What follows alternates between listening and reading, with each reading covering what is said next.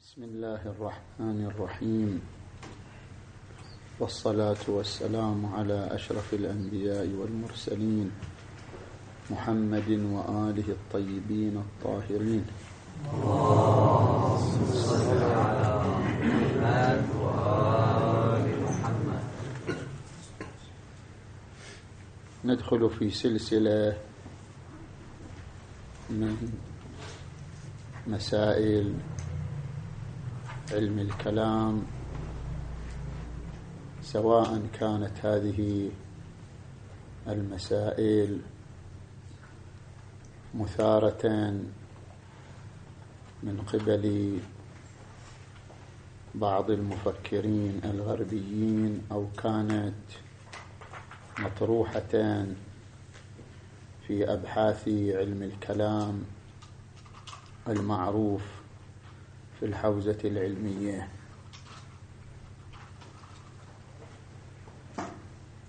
المسألة الأولى هي البحث عن حاكمية العقل في شؤون الله تعالى وأفعاله. سواء كان ذلك الشأن نظريا أم كان ذلك الشأن عمليا؟ مثلا عندما نبحث هل أن الله تبارك وتعالى يمكن أن يخلق إلها مثله أو يمكن أن يسلب عن نفسه صفة الألوهية؟ فهذا بحث في شأن نظري. أو إذا بحثنا كما هو النزاع بين الأشاعرة والعدلية هل أن الله تبارك وتعالى يمكن أن يلغي الجزاء في الآخرة؟ أو يمكن أن يدخل النبي المصطفى صلى الله عليه وآله في النار مثلا ويدخل إبليس في الجنة أم لا؟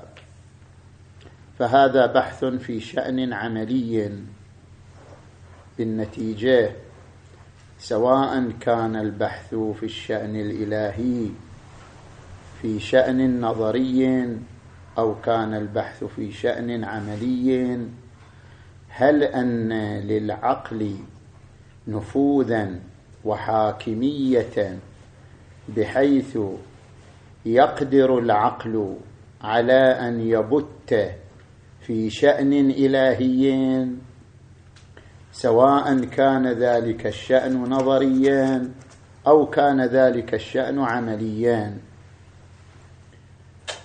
ففي هذه المسألة قد يطرح وجهان. لمنع قدرة العقل على البت والحكم في الشأن الإلهي نظريا أو عمليا. الوجه الأول أن يقال إن العقل البشري محدود بلحاظ أنه مخلوق فمقتضى كونه مخلوقا كونه محدودا.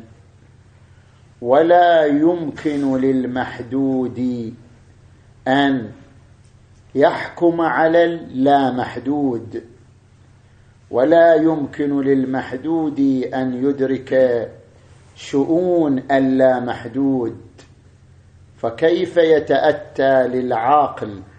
وهو مخلوق محدود.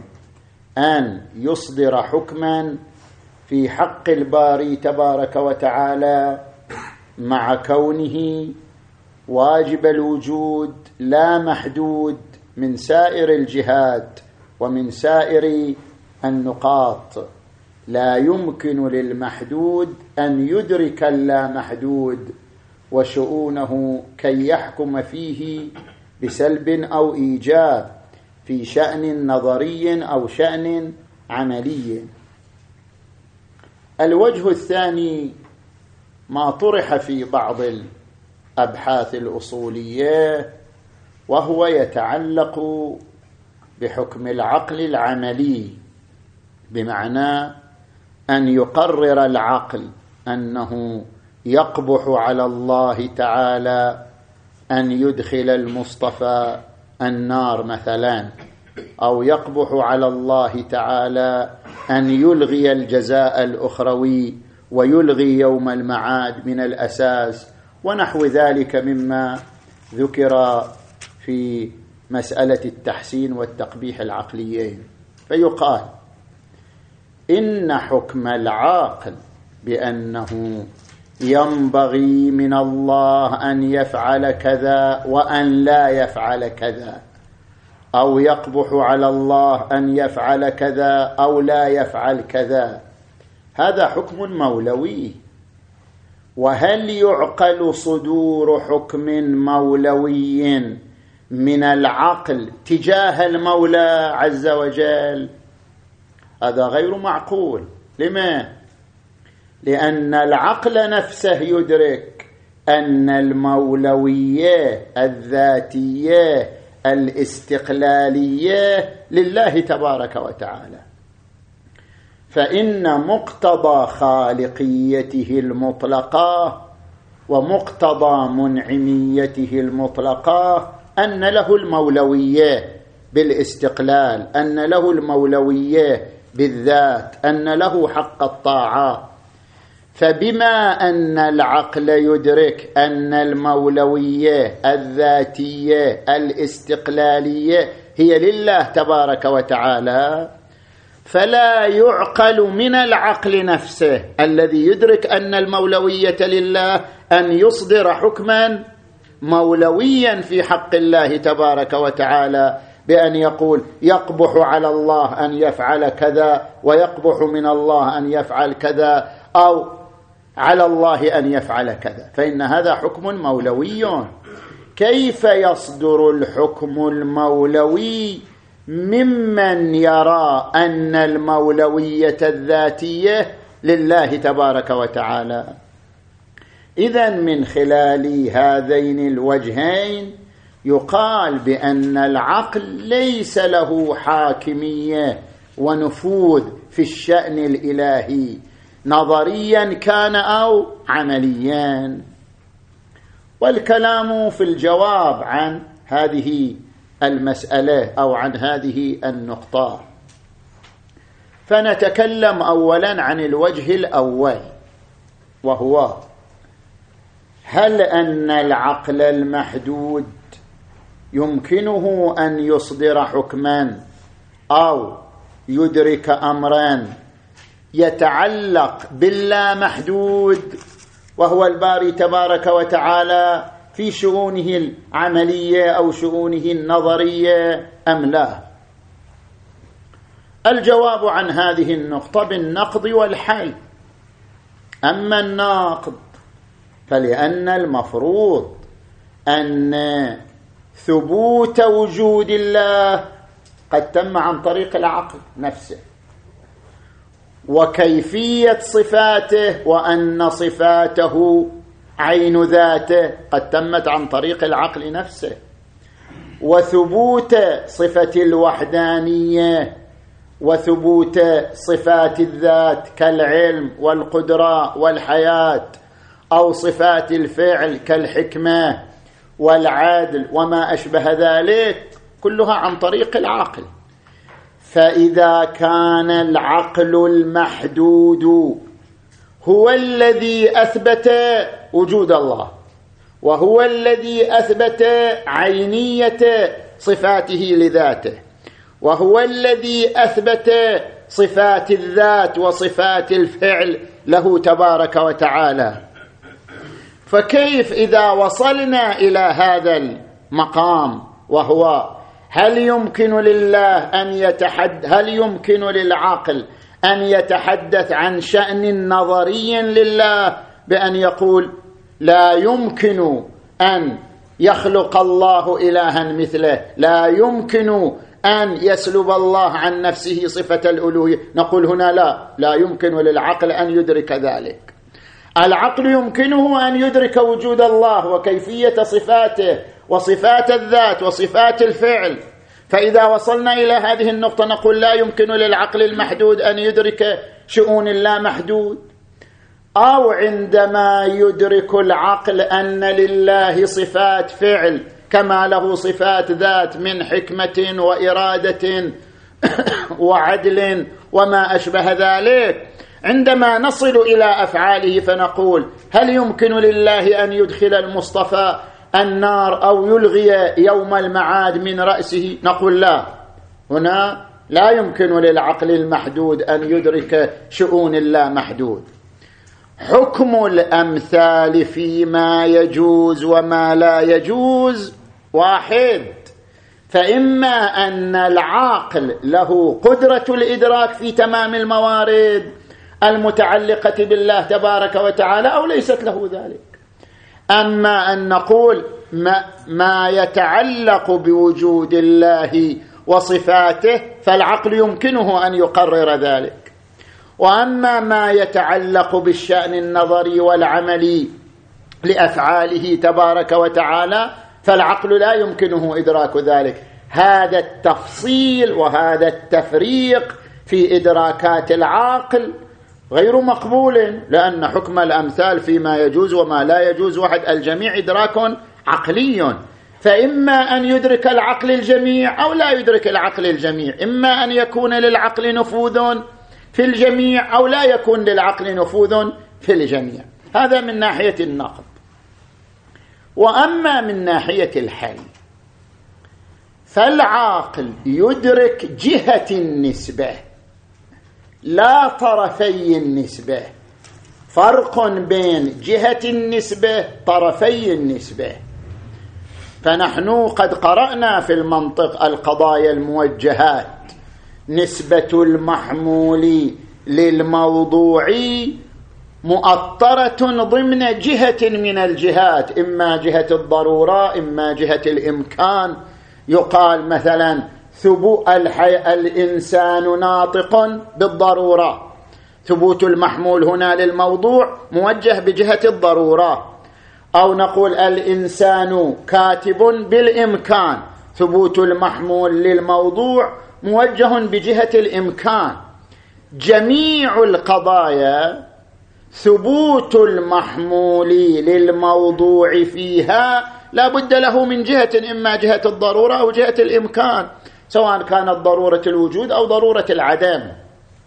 العاقل يدرك ضرورة ثبوت المحمول للموضوع أو إمكانه وإن لم يدرك كنه طرفي القضية. مثلا عندما نقول الروح مجرد بالضرورة العاقل قد يدرك ضرورة ثبوت التجرد للروح لكنه لا يدرك كنه الروح لا يدرك كنه التجرد.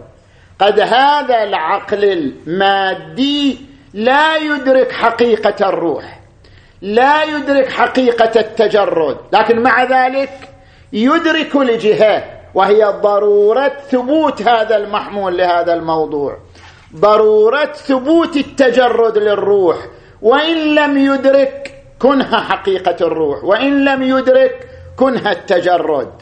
اذا الضرورة الإمكان من القضايا الواقعية النفس الأمرية التي يمكن للعقل نيلها وإدراكها. وإن كان قد لا يدرك طرفي النسبة يعني يدركهما ادراكا اجماليا طبعا وإلا لما أمكنه النسبة. لكن لا يدركهما ادراكا تفصيليا بأن يدرك كنه الموضوع وكنه المحمول. لكنه يدرك الجهة وهي ضرورة انتساب المحمول للموضوع أو ضرورة عدمه أو إمكانه. فلا ملازمة في مدركات العاقل بين إدراك الجهة جهة النسبة وبين ادراك كنه طرفي النسبة وركني النسبة لأن الإمكان والضرورة قضايا نفسية مرتسمة في نفس الأمر والواقع فالعقل يدركها ويصل إليها. لأجل ذلك نقول جميع القضايا المتعلقة بالشأن الإلهي هي ترجع إلى الضرورة والإمكان لا أكثر من ذلك. الله موجود ما يدرك العقل هو هو ضرورة وجود الباري تبارك وتعالى. هو يدرك الضرورة. وإن لم يدرك حقيقة الباري ما هي؟ وإن لم يدرك حقيقة الوجود الواجب ما هو؟ لكنه يقول من الضروري وجود الخالق. وإن لم يدرك حقيقة الخالق ولا حقيقة وجود الخالق باعتبار أنه محدود لا يدرك ألا محدود. كذلك من ناحية صفاته تبارك وتعالى هو يدرك الضرورة. يعني ضرورة عينية صفاته لذاته. ضرورة وحدة صفاته لذاته. وإن لم يدرك ركني النسبة ما هي ذاته؟ ما هي صفاته على وجه الكنه والحقيقة لكنه يدرك ضرورة ثبوت هذا لهذا. وكذلك في القضايا الأخرى التي ترتبط به تبارك وتعالى. فلأجل ذلك ما يدركه العاقل في الشأن النظري ما يدركه العاقل في الشأن العملي ومن هذا القبيل. يعني عندما نقول بأن الله تبارك وتعالى لا يمكن أن يسلب عن نفسه صفة الألوهية لا يمكن أن يخلق الها مثله. ما هو مقصودنا بهذا؟ لا يمكن لا يمكن. مقصود ضرورة العدم بعد بمعنى أن سلب الألوهية عن نفسه ضروري العدم. خلق إله مثله ضروري العدم. فما يدركه العقل هو جهة الضرورة وهي ضرورة العدم. وإن لم يدرك شنو؟ كنه الطرفين لقصور كما يقولون للقصور في القابل لا في الفاعل. كما نقول لا يمكن لله أن يجمع النقيضين. لا لقصور في قدرته بل لقصور في مورد في مورد القدرة وهو أن جمع النقيضين في حد ذاته ممتنع ومحال فما يدركه العقل هنا ضرورية العدم كذلك في أفعاله تبارك وتعالى من حيث الحسن والقبح عندما يقال بأن بل إدخال المصطفى إلى الجنة قبيح إدخال إلغاء المعاد إلغاء الجزاء الأخروي. قبيح أو لا ينبغي صدوره منه كله يرتكز على هذه النقطة وهي أنه هذا أمر ضروري العدم العقل يدرك ضرورة عدمه وإن كان من الشؤون العملية لا من الشؤون النظرية. فملخص الكلام الذي نريد أن نقوله أن هذه الشبهة وهذا السؤال وهو أنه كيف يمكن للعقل المحدود أن يدرك الشؤون اللامحدود لكي يحكم فيها بالنفي أو الإثبات؟ نقول نعم. ما يدركه العقل من شؤون اللامحدود هو أمر نفسي واقعي يعني مرتسم في نفس الأمر والواقع وهو الضرورة أو الإمكان. ضرورة ثبوت المحمول للموضوع أو ضرورة نفي المحمول عن الموضوع أو إمكانه كأن نقول الله رازق بالإمكان الله مثلا خالق لمجرة أخرى بالإمكان. اذا كل ذلك يرجع إلى إدراك الضرورة أو الإمكان. كجهة للقضية وإن لم يدرك العقل كنه طرفي القضية على وجه الحقيقة. أما السؤال الثاني فنحن بنينا على أن تكون الجلسة مختصرة حتى لا يحصل ملل زين ويحصل مجال لغيرها. ف نؤجله السؤال الثاني للأسبوع الآتي. أن حكم العقل بقبح الفعل أو بحسن الفعل هل هو من الأحكام المولوية؟ أم لا؟ فإذا كان حكما مولويا فهل يمكن أن يصدر من العقل تجاه الله تبارك وتعالى؟ حيث إن سيدنا الخوئي قدس سره الشريف في مصباح الأصول في أصول تعرض لهذه النقطة وقال بأنه لا يعقل أن يصدر من العقل حكم مولوي تجاه من يدرك العقل أن له المولوية الذاتية ألا وهو الله تبارك وتعالى بلحاظ خالقيته ومنعميته المطلقة. هذا ما يأتي الكلام عنه في الأسبوع الآتي إن شاء الله تعالى. والحمد لله رب العالمين. اللهم صل على محمد